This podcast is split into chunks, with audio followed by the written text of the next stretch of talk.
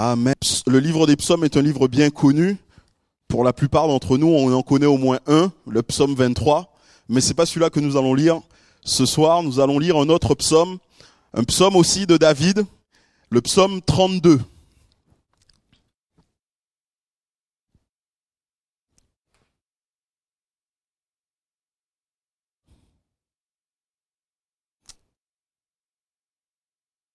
Psaume 32, c'est psaume de David.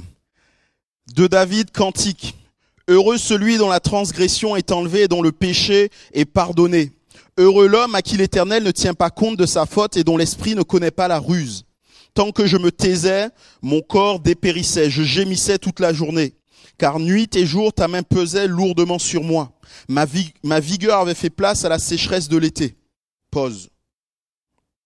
Je t'ai fait connaître mon péché. Je ne t'ai pas caché ma faute. J'ai dit, j'avouerai mes transgressions à l'Éternel, et tu as pardonné mon péché. C'est ainsi que tout fidèle peut te prier au moment convenable. Si de grandes eaux débordent, elles ne l'atteindront pas. Tu es un abri pour moi, tu me préserves de la détresse, tu m'entoures de champs de délivrance. Je t'instruirai, c'est Dieu qui parle, et je te montrerai la voie que tu dois suivre. Je te conseillerai, j'aurai le regard sur toi. Ne soyez pas comme un cheval ou un mulet sans intelligence. On les freine avec un mort et une bride dont on les orne afin qu'ils ne te bousculent pas. Beaucoup de douleurs sont le lot des méchants, mais celui qui se confie en l'Éternel est environné de sa grâce. Juste, réjouissez-vous en l'Éternel et soyez dans l'allégresse. Poussez des cris de joie, vous tous qui avez le cœur droit. Amen. Poussez des cris de joie, vous tous qui avez le cœur droit. Je pense que vous savez que ce jour, le 8 mai, est un jour férié. Vous avez dû vous en rendre compte, pour la plupart d'entre nous, on n'a pas travaillé. Certains ont travaillé, bien sûr. Il faut bien que il y a des professions, on est heureux qu'ils travaillent, hein, que les médecins et ainsi de suite, il faut qu'ils continuent à travailler, ils peuvent répondre à certaines urgences. Mais dans la majorité des cas, ce jour est un jour férié. Et si ce jour est un jour férié, c'est parce qu'il y a une raison.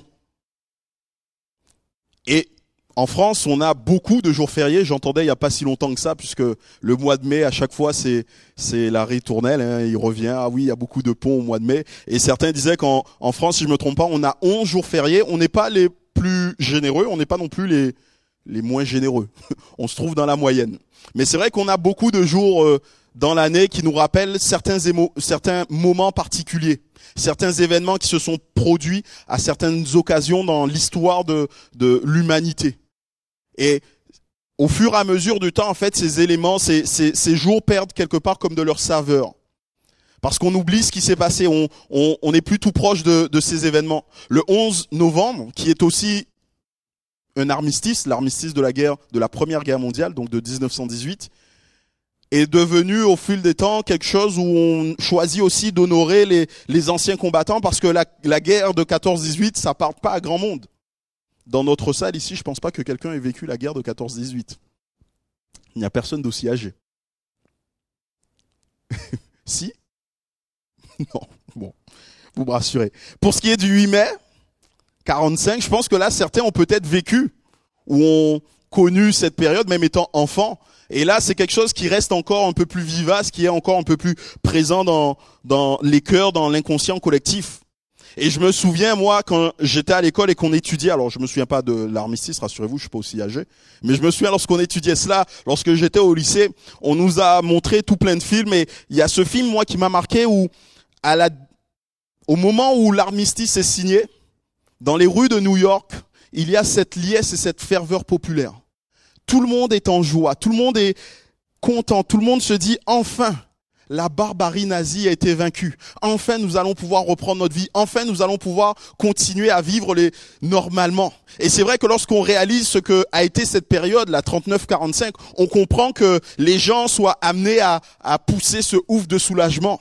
Lorsque une chaîne publique, France 2 pour ne pas la citer, a voulu faire un, un, une série de documentaires sur la guerre mondiale, elle lui a donné le, titre L'Apocalypse. Parce que c'est vrai que pour ceux en tout cas qui l'ont vécu, ça a paru être l'Apocalypse, la fin de toute chose. Été quelque chose qui a donné l'impression que tout allait être bouleversé. Même chez moi en Guadeloupe, qui est une toute petite île perdue là au, au milieu de l'océan Atlantique, enfin pas au milieu, mais en tout cas du côté de, de la mer des Caraïbes, il y a eu des effets, on s'en souvient encore. À l'époque, la Guadeloupe n'était pas encore un département, mais... Euh, je sais plus comment on dit, une colonie, merci. Et donc on avait un gouverneur qui s'appelait Saurin.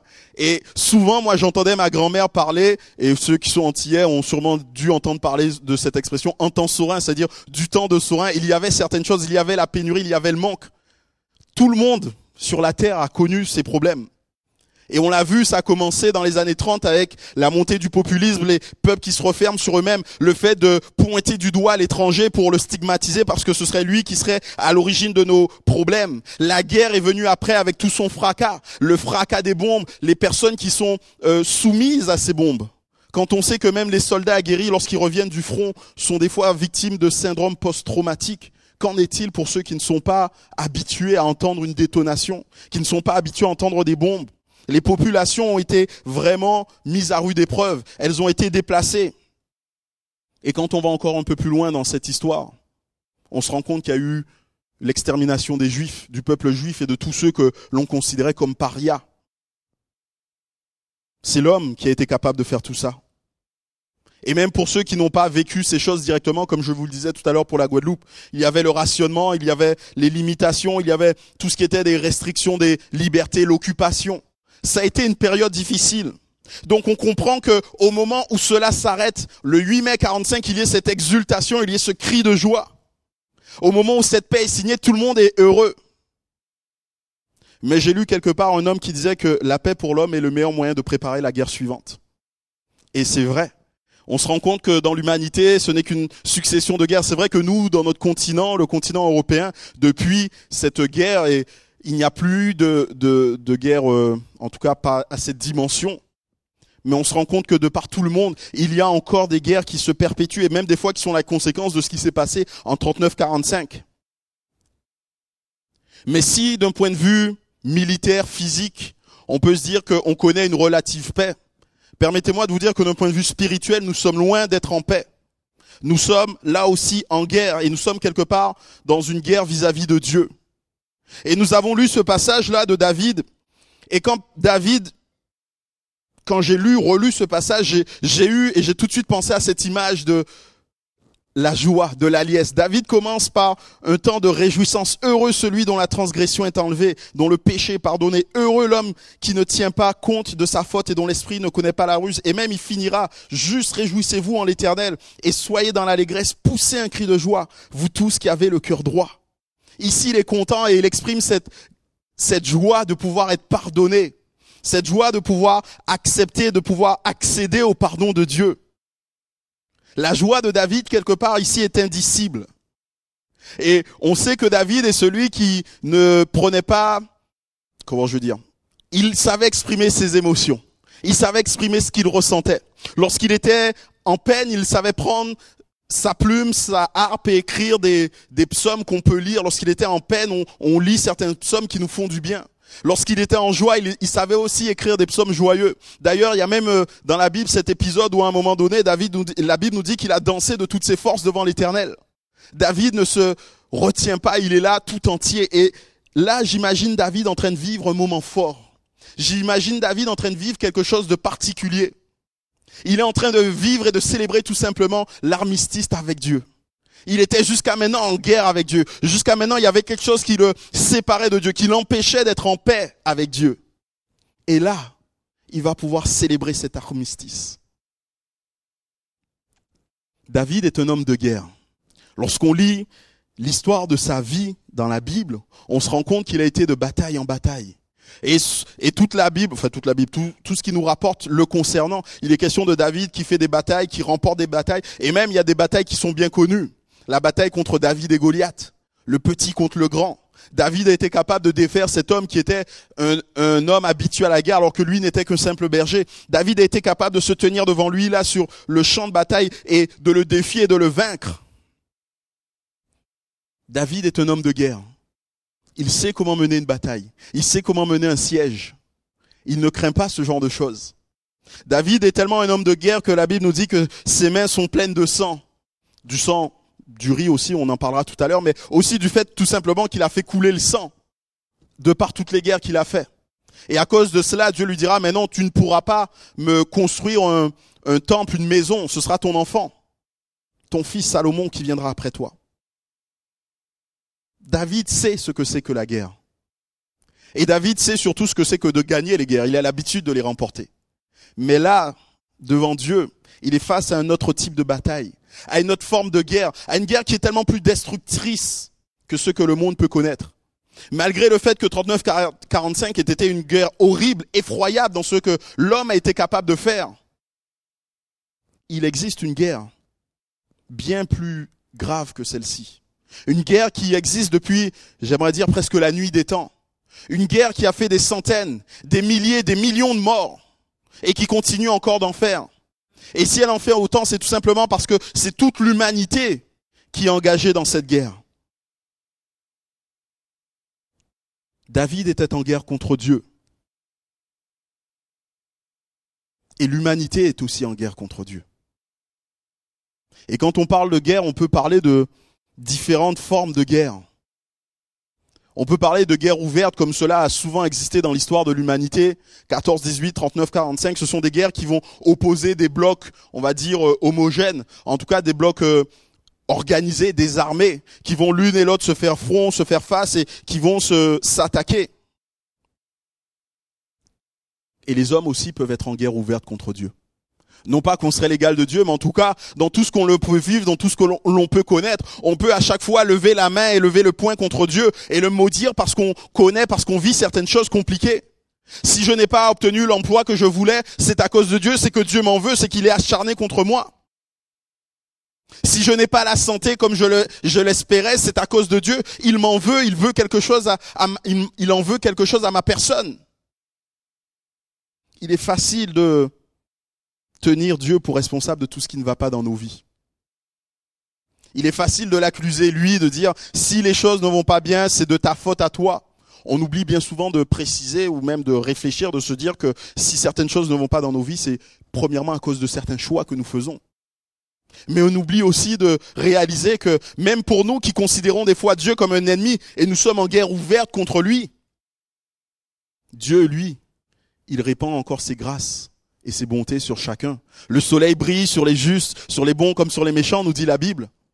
Si ce matin on a pu se lever et respirer, c'est encore une grâce du Seigneur. Si on a pu avoir de quoi se nourrir, c'est une grâce du Seigneur. Si on a de quoi se vêtir, c'est une grâce du Seigneur. Si on a un toit au-dessus de nos têtes, c'est une grâce du Seigneur. Il y a tellement de choses que le Seigneur fait pour nous. Et pourtant, l'homme est celui qui choisit bien souvent d'être en guerre contre Dieu guerre ouverte, mais il y a aussi guerre froide. Vous connaissez cette euh, cette expression qui est tirée qui qui qui est tirée d'une période en fait qui commence justement à, à la fin de la Seconde Guerre mondiale jusqu'à la chute du mur de Berlin et qui va opposer deux blocs qui ne vont jamais se faire face euh, frontalement, mais qui vont toujours chercher à déstabiliser l'autre. Il y aura quand même de la violence au cours de ces moments. Et nous aussi, quelque part, on peut être comme euh, dans ce temps de guerre froide, chacun choisit de rester chez lui. Dieu, tu t'occupes de tes affaires, tu t'occupes pas des miennes. Moi, je m'occuperai des miennes. Ne viens pas jeter un coup d'œil dans ce que je fais. On compte sur nos positions. On veut ignorer Dieu. On veut bâtir notre vie sans prendre en compte Dieu, pensant que on pourrait le faire. Guerre froide quelque part. On l'ignore. On fait comme s'il n'existait pas. On choisit de mener sa vie comme on le voudrait bien. Et on pourrait trouver entre ces deux types de guerre une guerre que, une forme de guerre, une guérilla, on va appeler ça comme ça. Ce qu'on retrouve malheureusement de plus en plus euh, dans, dans notre monde actuellement. On appelle ça, les spécialistes appellent ça les, les guerres à basse intensité où il n'y a pas deux blocs qui s'affrontent, mais il y a bien souvent des civils qui affrontent euh, une armée, et là donc c'est plus diffus, mais ce n'est pas moins meurtrier. Ce n'est pas moins meurtrier. Au contraire, ça fait autant de, de difficultés et autant de, de mal, surtout pour les, populations civiles. Et là, les hommes aussi peuvent être quelque part comme en guérilla contre Dieu. Ils savent que Dieu est tout puissant, que Dieu est grand et on va pas chercher à le combattre sur tous les fronts. Mais on va chercher à s'opposer à lui sur certaines choses. On va chercher à garder des positions qu'on voudra défendre à tout prix. On va faire des escarmouches pour essayer de, essayer, je dis bien, de le déstabiliser et on va vouloir tenir certains points qui nous semblent importants. Et David était un peu dans cette situation. Il y avait quelque chose qui ne voulait pas abandonner. Il y avait quelque chose qui ne voulait pas lâcher. Il était comme en guérilla vis-à-vis de Dieu. Il sait que Dieu est tout puissant. Il sait que Dieu est capable de tout. Que Dieu voit tout. Mais il y a une chose qu'il choisit de garder pour lui. Et il dit ça, c'est mon précaré. Je suis en guerre contre Dieu. Je ne vais pas lâcher cette chose. Je ne vais pas abandonner. Je sais que ce n'est pas dans la volonté de Dieu, mais je vais le faire. En fait, ce psaume a été écrit à la suite de l'épisode de Bathsheba. Ceux qui connaissent la Bible connaissent cette histoire. En fait, David, à un moment donné, alors que il était normal qu'il se mette en bataille, la Bible nous dit au temps où les rois se mettent en bataille, donc c'est sûrement au printemps, donc c'est le moment où, où les guerres, les campagnes reprenaient. David aurait dû être avec son armée et repartir en campagne avec son armée. Mais là, il a choisi de faire autre chose, de rester chez lui, de se prélasser. Et ce faisant, il voit une femme et il, il désire cette femme. Donc il va la faire appeler, il va coucher avec cette femme, cette femme va tomber enceinte. Et donc David va vouloir monter tout un stratagème pour que le mari de cette femme, qui lui est en campagne, revienne du front, vienne et puisse aller vers sa femme. Et comme ça, ni vu ni connu, il n'y a plus de problème. Seulement le mari, lui, il n'accepte pas de, coopérer. Il n'est pas au courant de l'histoire, mais lui, il se dit, si je suis en bataille, que mes frères sont en bataille, il n'est pas question que j'aille me reposer chez moi. Donc il ne va jamais chez lui. Alors David décide de le faire mourir. Et là, David, voilà ce qu'il fait. Non seulement il commet un adultère, mais en plus, il va commettre un meurtre. Il sait très bien, pertinemment, que Dieu est contre ces choses. Mais ça, il va le garder pour lui. Ça, il va le défendre. Il va être contre Dieu. C'est sa guérilla à lui. Vouloir garder cette faute, ce péché. Ne pas vouloir le présenter à Dieu. David était en guerre contre Dieu, oui, il était en guerre. Mais ce qui est le plus important à retenir, c'est que lorsqu'il écrit ce psaume, il a fait la paix. Le plus important, c'est que maintenant, il y a paix entre David et Dieu, entre Dieu et lui. Dieu a accepté de lui pardonner. David est celui qui a accepté de se soumettre à Dieu. Il a accepté de se laisser vaincre. Dieu a triomphé de lui. Les temps d'armistice, vous le savez, sont forcément des temps de joie, en tout cas, surtout pour les vainqueurs. Parce que lorsque vous voyez les images de l'armistice en Allemagne, il n'y a aucune joie dans ces images. Parce que le pays est ravagé. Et pourtant là, David est celui qui a été vaincu quelque part, mais qui accepte et qui le fait avec joie, qui le fait avec bonheur. David n'est pas simplement content que la guerre entre Dieu et lui soit finie, mais il est tout simplement joyeux de pouvoir se soumettre à ce Dieu qui est si miséricordieux, qui est si grand, qui est si bon, à ce Dieu qui n'est pas tyrannique, à ce Dieu qui fait les choses belles et, bonnes en son temps. David connaît Dieu. Je vous l'ai dit tout à l'heure, David est celui qui est capable d'écrire des choses tellement merveilleuses concernant Dieu. Et on a ce psaume, le psaume 23, L'Éternel est mon berger, je ne manquerai de rien, ainsi de suite. David qui était berger lorsqu'il réalise et qu'il comprend, qu'il réfléchit à la personne de Dieu, il voit en Dieu la personne qui est capable de prendre soin de lui. Il voit en Dieu celui qui est capable de répondre à tous ses besoins. Ce, ce berger qui est plein d'attention, plein d'égards. Ce berger qui est plein de protection vis-à-vis de ses brebis. David écrit, l'Éternel est mon berger. Je ne manquerai de rien. Et même lorsque David commet des choses qui vont l'amener à devoir être puni par Dieu. Il préfère tomber entre les mains de Dieu plutôt que de tomber entre les mains d'hommes. Il dira à un moment donné, alors que le, un prophète était venu le voir, il lui dit, je suis dans une grande angoisse. Oh, tombons entre les mains de l'Éternel, car ses compassions sont immenses, mais que je ne tombe pas entre les mains des hommes. David connaissait Dieu. David savait que Dieu était celui qui était bon. Et le fait de, d'accepter de se soumettre à lui, il le fait finalement avec joie, même si au départ il voulait garder certaines choses pour lui. Même si au départ il était en guerre contre Dieu. Mais finalement il accepte et il accepte avec joie parce que Dieu n'est pas tyrannique. David était en guerre contre Dieu, mais Dieu est celui qui veut pardonner et qui voulait pardonner à David. Ce qui a entraîné le conflit, je vous l'ai dit, entre David et Dieu, c'est le péché à cause du péché, à cause de la transgression de David, il y a eu guerre entre Dieu et David. Et ce qui produit la joie de David, c'est que le problème du péché est en fait résolu. C'est qu'à un moment donné, ce péché qu'il gardait là a trouvé une solution en Dieu, Dieu ait apporté une solution, Dieu ait apporté quelque chose pour que ça soit réglé. Lorsqu'on lit la Bible, il y a bien des mots qui décrivent ou qui sont traduits par péché. Vous savez, la Bible n'a pas été écrite en français, la Bible a été écrite notamment dans l'Ancien Testament en hébreu et dans le Nouveau Testament en grec. Et quand on regarde l'original, il y a tellement de manières différentes de parler du péché. De manière générale, si on doit s'arrêter, le péché, c'est tout simplement violer, pardon, la loi de Dieu, aller à l'encontre de cette, de cette, de cette loi. Mais ici, dans le passage que nous avons lu, et notamment dans les deux premiers versets, je vais vous les relire, David, il va utiliser trois termes. Heureux celui dont la transgression, premier terme, est, est enlevée, dont le péché, deuxième terme, est pardonné. Heureux celui à qui l'Éternel ne tient pas compte de sa faute, troisième terme, et dont l'esprit ne connaît pas la ruse. Et dans d'autres traductions, vous avez d'autres mots, mais ces trois mots nous permettent d'avoir comme une vue de ce qu'est le péché, de ce qu'est le problème qu'il y avait entre David et Dieu, la transgression. C'est un mot qui parle ici de rébellion, d'aller contre l'autorité.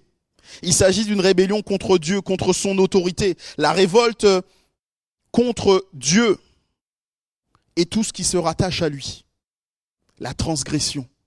C'est vouloir décider soi-même de ce qui est bon plutôt que de se soumettre à la volonté de Dieu. Le péché est un mot qu'on utilise dans le monde de l'archerie et qui veut dire manquer la cible. Donc, le péché, c'est tout simplement passer à côté. C'est rater l'essentiel, rater la cible. Et l'autre mot, iniquité, ou dans ma traduction, faute, qui est là la corruption, la torsion que, qui résulte de celui qui a péché, qui a fait une faute. Cela, quelque part, décrit notre nature. Nous ne sommes plus conformes à ce que Dieu avait fait, à ce que Dieu voulait pour nous. Et j'aime à relire ces mots et à les repasser, à les comprendre, parce qu'ils nous donnent comme une vision un peu plus globale de ce qu'est le péché. Et il nous indique que Dieu nous voit comme étant en rébellion contre lui. À cause de notre péché, à cause de ce que nous faisons, à cause de ce que nous disons, à cause de l'état dans lequel nous sommes. Nous sommes en rébellion, nous choisissons de ne pas nous soumettre à Dieu. Nous choisissons de faire et de mener notre vie comme bon nous semble, alors que lui nous en donne des directions. Nous sommes de ceux qui manquons la loi, qui manquons de respecter les ordonnances de Dieu. Nous ne sommes pas capables de les atteindre et ces ordonnances nous condamnent. Il y a la loi qui dit, si tu fais telle chose, tu mourras. Et parce qu'on n'est pas capable de faire ce que la loi nous indique, on tombe donc sous le coup de la loi. Mais il faut aussi comprendre que nous sommes corrompus, que nous sommes tordus au fond de nous. Dieu nous avait créés parfaits, Dieu nous avait créés innocents plutôt. Mais là, à cause du péché, vient se tordre se perdre quelque chose. Et quand on réalise ce que l'homme a été capable de faire, notamment dans cette période de l'histoire de la Seconde Guerre mondiale, ces chambres à gaz qui ont été inventées, la manière dont on a systématisé, on a pensé à vouloir éliminer des hommes, on se dit qu'il y a vraiment quelque chose de tordu dans l'humanité. C'est vrai qu'il y en a qui semblent et qui paraissent plus tordus que d'autres. Mais excusez-moi de vous le dire, je le dis avec amour, nous sommes tous un peu tordus. Nous avons tous quelque chose qui a été cassé. Dieu nous avait formés, mais nous avons été déformés par le péché. Nous avons été déformés par le péché. Et c'est exactement ce que l'histoire de nos premiers parents nous raconte. Lorsqu'on ouvre la Bible au tout début, au livre de la Genèse, et qu'on lit l'histoire d'Adam et d'Ève, on se rend compte que c'est exactement ce qui s'est passé. Le péché est venu comme séparer l'homme de Dieu le péché est venu comme, comme poser un conflit entre Dieu et l'humanité. Là où il n'y avait pas de conflit, là où il n'y avait pas de, de discorde, le péché est venu séparer Dieu de l'homme, est venu séparer l'homme de Dieu. Adam et Ève, je vous l'ai dit, ont été formés innocents par Dieu. Et ils avaient d'autres buts que de profiter, d'user de la nature, d'être en paix, mais aussi d'user de la présence de Dieu. Il n'y avait pas de conflit il n'y avait pas de guerre à ce moment-là. Personne ne s'opposait à l'autre. Il n'y avait pas de guerre entre les hommes, il n'y avait pas de guerre entre l'humanité et Dieu. Tout était parfait. L'humanité pouvait jouir de la paix. Le monde vivait dans cette paix, dans ce temps de communion et de bien-être avec le Seigneur. D'ailleurs, c'est la raison pour laquelle nous avons été créés, nous en tant qu'hommes. Nous avons été créés pour la gloire de Dieu, pour être dans sa gloire, pour être dans sa présence, pour être en communion avec lui. Et lorsque nous sommes en communion avec lui, nous revivons. Lorsque nous sommes dans la présence de Dieu, nous sommes à l'aise parce que nous avons été créés pour cela. Et c'était le cas avant, du temps de nos parents, de nos tout premiers parents. Mais cet état de choses n'a pas duré. Parce que l'homme a choisi de se rebeller, de transgresser la loi de Dieu, a choisi de pécher contre Dieu, d'enfreindre sa loi, et son cœur en a été corrompu. Adam et Ève qui choisissent de, d'écouter le serpent plutôt que d'écouter Dieu. Et là, le péché vient mettre un terme à la communion entre Dieu et les hommes. Dieu qui venait régulièrement parler à Adam et Ève n'est plus capable de le faire, non pas parce que Dieu ne veut pas le faire, mais parce que les hommes se cachent, parce que les hommes sont entrés en guerre. La guerre est maintenant déclarée. C'est l'homme qui fait la guerre à Dieu. C'est l'homme qui est en guerre contre Dieu. Dieu n'est jamais dans une attitude belliqueuse. Dieu n'est jamais dans une attitude de colère, de haine. D'ailleurs, Dieu est toujours celui qui fait le premier pas pour revenir à l'homme. Dans le cas d'Adam et Ève, c'est lui qui vient et qui appelle Adam qui lui dit, mais où es-tu, Adam? Et qui prend l'initiative de lui parler. Dans le cas de David, c'est aussi la même chose. C'est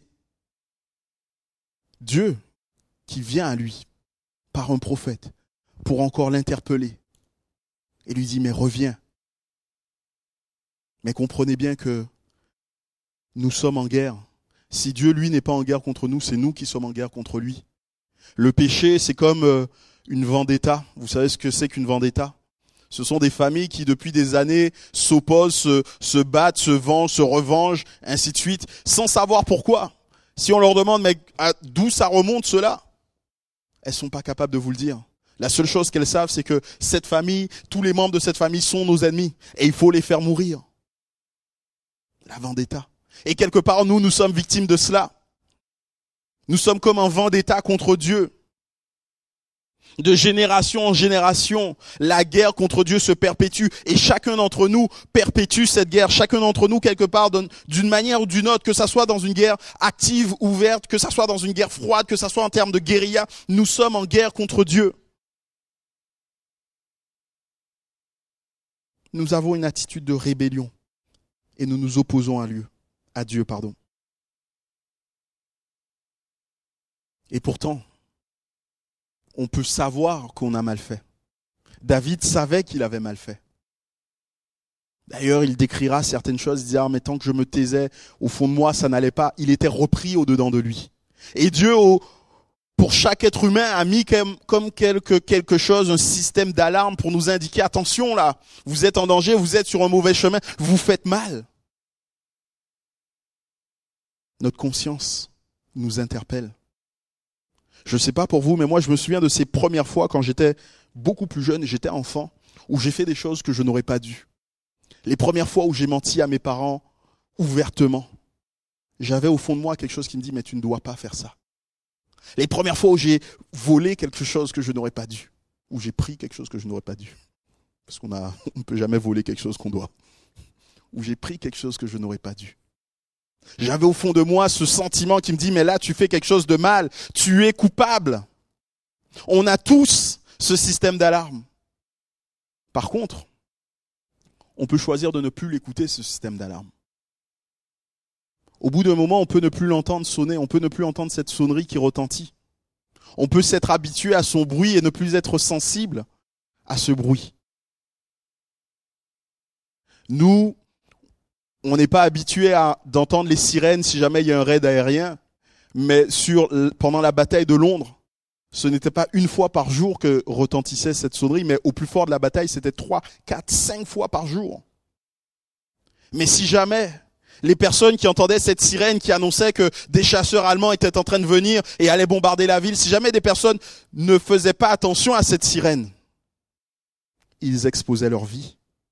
S'ils ne prenaient pas en compte cette sirène pour descendre dans les abris, pour se dire, il faut faire attention, il faut que je me protège, parce que là, ça me décrit un danger, ça m'annonce un danger, ils exposaient leur vie et risquaient de mourir. Et quelque part, nous sommes comme ça. Nous n'écoutons pas ce système d'alarme et nous exposons nos vies, nous nous mettons sous le danger parce que la Bible nous dit le salaire du péché, c'est la mort. Le salaire du péché, c'est la mort. Quand on pêche, quand notre système d'alarme quelque part se met en route, c'est pour nous indiquer que on va vers la mort. À nous de réagir. Dieu ne va jamais nous contraindre. Dieu ne va jamais nous obliger. Dieu ne vous obligera jamais à quoi que ce soit. Même s'il souhaite rétablir une relation saine avec vous, même si Dieu souhaite rétablir une relation saine avec l'humanité, il ne va jamais obliger qui que ce soit. Il n'a pas obligé Adam, il n'a pas obligé David. Même s'il va faire tout ce qui est quelque part en son pouvoir pour. Il va œuvrer pour la réconciliation. Adam se cachait, mais Dieu est venu le chercher. David se taisait, mais Dieu est venu à sa rencontre. David fuyait la présence de Dieu, mais Dieu est venu vers lui. Et c'est vrai que s'il y a péché, il faut qu'il y ait grâce de Dieu. La Bible nous dit là où le péché a abondé, la grâce a surabondé. Là où le péché était présent, la bonté de Dieu était encore plus présente. Et dans ces passages que nous avons lus, ces trois premiers versets, ces deux premiers versets, je vous ai lu des termes qui concernent et qui rapportent au péché, transgression, péché, iniquité. Mais à côté de chacun de ces termes, il y a un autre mot qui est la solution de Dieu pour chacune de ces, pour chacun de ces problèmes. Alors qu'on pose un problème pour le péché, Dieu lui va venir trouver la solution. Et pour chacun de ces mots, il y a un autre mot à côté. Je voudrais qu'on s'arrête un instant sur ces mots. Heureux celui dont la transgression est enlevée et dont le péché est pardonné. Heureux l'homme à qui l'Éternel ne tient pas compte de sa faute. S'il y a des mots qui décrivent le péché, il y a aussi des mots qui décrivent la grâce, l'action de Dieu. La transgression est enlevée. La rébellion contre Dieu est quelque part comme soulevée, portée. C'est là ce que veut dire ce mot enlevé. Elle est soulevée, portée. Elle est enlevée du, du poids des épaules de l'homme qui la porte. Parce que le péché nous fait ploir sous un lourd fardeau. La réalité spirituelle, c'est celle-ci. C'est que tant que nous sommes sous le péché, nous sommes, nous avons un poids sous les épaules qui, qui, qui nous écrase et qui menace de nous étouffer. La transgression est enlevée. C'est l'action que Dieu veut faire. Le péché de David est pardonné. Ici, le mot pardonner veut dire couvrir, cacher. Dieu couvre nos fautes. Dieu choisit de les recouvrir de quelque chose du sang pour Adam et Ève. Et pour nous aussi, on en parlera tout à l'heure. Rien n'oblige Dieu à agir ainsi. Rien ne pousse Dieu à le faire. C'est simplement que Dieu désire le faire. Il choisit de nous pardonner. L'iniquité de David ne lui sera pas imputée. C'est-à-dire que Dieu ne va pas le rajouter à son compte. Il va pas être déficitaire au bout du compte auprès de Dieu. Parce qu'il n'a pas fait ce qu'il aurait dû faire. Non, Dieu va effacer l'ardoise et va quelque part lui permettre de repartir à zéro. Ça, c'est une belle image de l'action de Dieu, de la grâce de Dieu, de ce que Dieu veut pour nous, de ce que Dieu veut pour chacun d'entre nous, de ce que Dieu veut pour l'humanité tout entière. Cette action a pour but de rétablir une relation entre l'homme et Dieu. Quel que soit ce qui vous oppose à Dieu. Pour David, je vous l'ai dit, c'était l'adultère et le meurtre. Pour vous, ça peut être euh, le fait d'avoir maudit Dieu, d'avoir parlé contre lui, le fait d'avoir volé, le fait d'avoir, que sais-je, le fait de tout simplement ne pas le reconnaître comme Dieu. Qu'importe ce qui peut vous opposer à Dieu, vous mettre en guerre contre lui, qu'importe le péché que vous voulez peut-être garder, ne pas reconnaître devant lui, Dieu lui veut et fait tout pour qu'il y ait rétablissement de la, de, de la relation. La solution de Dieu, elle s'exprime pleinement en Jésus-Christ. Afin de résoudre définitivement le problème du péché, Dieu a donné Jésus-Christ. Ne vous arrêtez pas à l'image populaire qu'on peut avoir de Jésus-Christ, de ce petit enfant mailloté, de ce grand penseur ou que sais-je encore. Parce que la réalité spirituelle est beaucoup plus grande et beaucoup plus importante pour nous, pour chacun d'entre nous. Il nous faut reconnaître que Dieu a envoyé Jésus-Christ pour nous réconcilier avec lui. Jésus-Christ est celui qui a porté nos péchés, en a subi les conséquences. La transgression est enlevée. Jésus, lui, a porté sur ses épaules le poids de nos péchés. Sur ses épaules reposait toute l'iniquité, tout, le péché, toutes les transgressions plutôt, pardon, que les hommes avaient pu commettre. La conséquence du péché, le salaire du péché, c'est la mort. Et c'est ce que Jésus a connu à cause de notre péché. Il est mort sur une croix, son sang a coulé. Il pardonne nos péchés. Je vous disais tout à l'heure qu'il fallait quelque chose, et c'est le sang qui purifie. Et le sang de Jésus qui coule sur la croix a purifié nos péchés. Le mot ici qui est utilisé pour pardonner était souvent utilisé dans un contexte particulier de la vie d'Israël, c'est-à-dire lorsqu'il y avait l'expiation des péchés, il y avait un bouc ou un bélier qui était tué, son sang était répandu, son sang était aspergé oui c'est le mot, asperger pour permettre le pardon, d'effacer les péchés. Et là, ici, c'est le même terme, et Jésus est venu accomplir la même chose. Il est cet agneau qui meurt pour nous, et son sang qui coule nous pardonne de nos péchés. Mais il est aussi celui qui efface l'acte dont les ordonnances nous condamnaient. Il ne va pas nous imputer notre iniquité. Il va effacer l'ardoise, il va remettre à zéro il va nous permettre de repartir de bon pied. La solution de Dieu pour le péché, pour la guerre qui unit l'homme, qui vous unit, qui vous, oppose, pardon, à Dieu, c'est Jésus-Christ. Dieu a pourvu pour résoudre ce problème. Dieu a pourvu en donnant Jésus-Christ. Il règle le problème qui existe entre lui et vous. Le problème du péché, le problème de ce qui vous sépare. Mais comprenez bien que Dieu ne nous impose rien. Il ne nous contraint jamais. Mais son amour nous, interpelle. Son amour vous interpelle encore aujourd'hui. Et Dieu veut vous démontrer, veut vous prouver qu'il vous aime. La Bible nous dit que, alors qu'on ne pouvait à peine mourir pour quelqu'un de bien, Christ est mort pour nous. Christ est mort pour des infidèles, pour des impies. Dieu prouve son amour envers nous de cette manière. Dieu nous interpelle par son amour. En ce que, alors que nous sommes encore en guerre contre lui, alors que nous sommes encore en train de lever le poing contre lui, lui, il prévoit le moyen de nous réconcilier, de nous permettre de signer comme un armistice entre lui. Mais c'est à nous de vouloir venir à lui. Lui, il a déjà fait ce qui était important. Je terminerai en disant cet armistice que David a pu signer, qui a rempli son cœur de joie, qui a rempli son cœur d'allégresse, n'a été possible d'abord que parce que Dieu a pardonné. Dieu est celui qui pardonne. Je le disais dimanche matin, on pourrait trouver ce verset dans la Bible, Dieu est pardon. Tout comme on trouve Dieu est amour. Parce que tout nous parle du pardon dans la personne de Dieu. Dans la Bible, lorsqu'on lit la Bible, on se rend compte que Dieu est celui qui veut pardonner. Il serait en droit à certains moments de nous juger mais choisit d'abord de nous pardonner, de nous donner cette possibilité. Et Dieu a pardonné en envoyant Jésus-Christ son Fils sur la croix pour vos péchés, pour mes péchés. Mais cela ne suffit pas. Jésus-Christ est déjà mort sur la croix il y a 2000 ans. Il en, il en est ressuscité. Mais il y a 2000 ans déjà que Dieu a fait ce qu'il avait à faire. Mais encore aujourd'hui, l'humanité continue d'être en guerre. Encore aujourd'hui, vous pouvez, vous, continuer à être en guerre contre Dieu. Parce qu'il y a une autre chose à faire.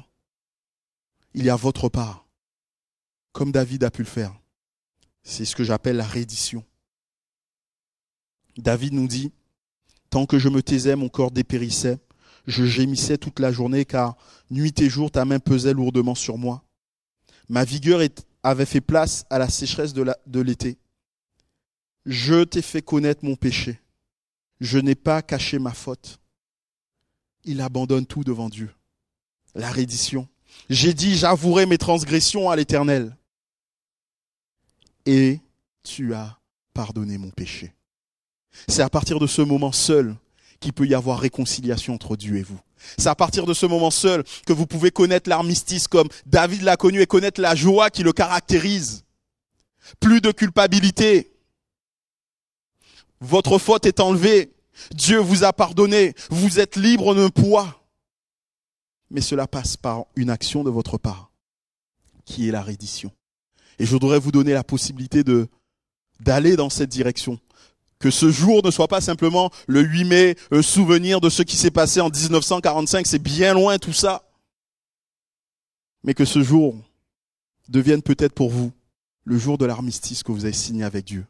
Ce jour où vous êtes enfin réconcilié avec le Créateur du monde.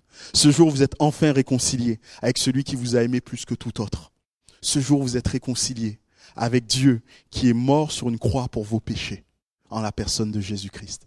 Nous allons baisser nos têtes et je voudrais peut-être interpeller quelqu'un.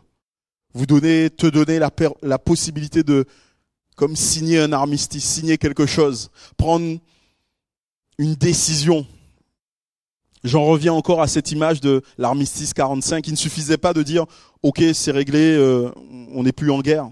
Non, il y avait comme un cérémonial quelque part. Pour que chacun puisse acter, reconnaître que oui, la guerre est finie. Et ce soir, je voudrais vous inviter dans un cérémonial. Ce n'est rien de très compliqué, c'est simplement reconnaître devant Dieu que vous êtes pécheur en vous levant de là où vous êtes à votre place. Je voudrais prier pour vous si c'est votre cas. Si vous êtes dans votre cœur en vous disant, mais moi j'ai besoin de d'être pardonné, j'ai besoin d'être réconcilié avec Dieu. Je vous invite tout simplement à vous lever là où vous êtes et je voudrais prier avec vous. Priez pour que Dieu, dans sa grâce, enlève, ôte votre péché, enlève ce péché qui repose sur vos épaules. Merci pour ces personnes qui se lèvent. Que le Seigneur vous fasse du bien. Restez debout, mais priez. Je vais prier avec vous, je vais prier pour vous, mais vous priez dans vos cœurs. Soyez déjà de ceux qui, comme David l'a dit, j'avouerai mes transgressions à l'Éternel, je les abandonnerai. Et Dieu a pardonné de tout péché. Éternel mon Dieu, je veux te remercier pour tes grâces. Je veux te remercier parce qu'encore en ce jour, c'est une possibilité, Seigneur, pour tout un chacun d'être, Seigneur, devant toi, purifié de tout péché. Tu vois que nous ne sommes pas meilleurs que d'autres, Seigneur, et nous ne voulons pas donner cette impression. Nous ne voulons même pas, Seigneur, faire croire que nous serions de, des personnes parfaites. Non, nous sommes des pécheurs, mais nous avons été des pécheurs sauvés par grâce. Mais je veux te prier pour chacune des personnes qui se lèvent. Tu connais et tu connais leur cœur. Tu sais où elles en sont, Seigneur. Tu sais là où ces personnes étaient en rébellion contre toi, en guerre contre toi. Là où peut-être, Seigneur, elles te maudissaient, elles t'accusaient de bien des choses. Là où elles gardaient pour elles certaines choses qu'elles ne voulaient pas abandonner. Je te demande, éternel mon Dieu, maintenant de bénir éternel, dans leur vie, Seigneur. Ta parole nous dit que là où le péché a abondé, ta grâce surabonde, alors que maintenant dans les vies, par l'action de ton Saint-Esprit, il y ait, Seigneur, cette grâce qui soit déployée, Seigneur. Merci pour ces réconciliations maintenant entre toi et tes enfants, entre toi et ceux que tu as aimés, Seigneur. Et que seul ton nom soit béni et glorifié en tout temps, Jésus-Christ. Amen.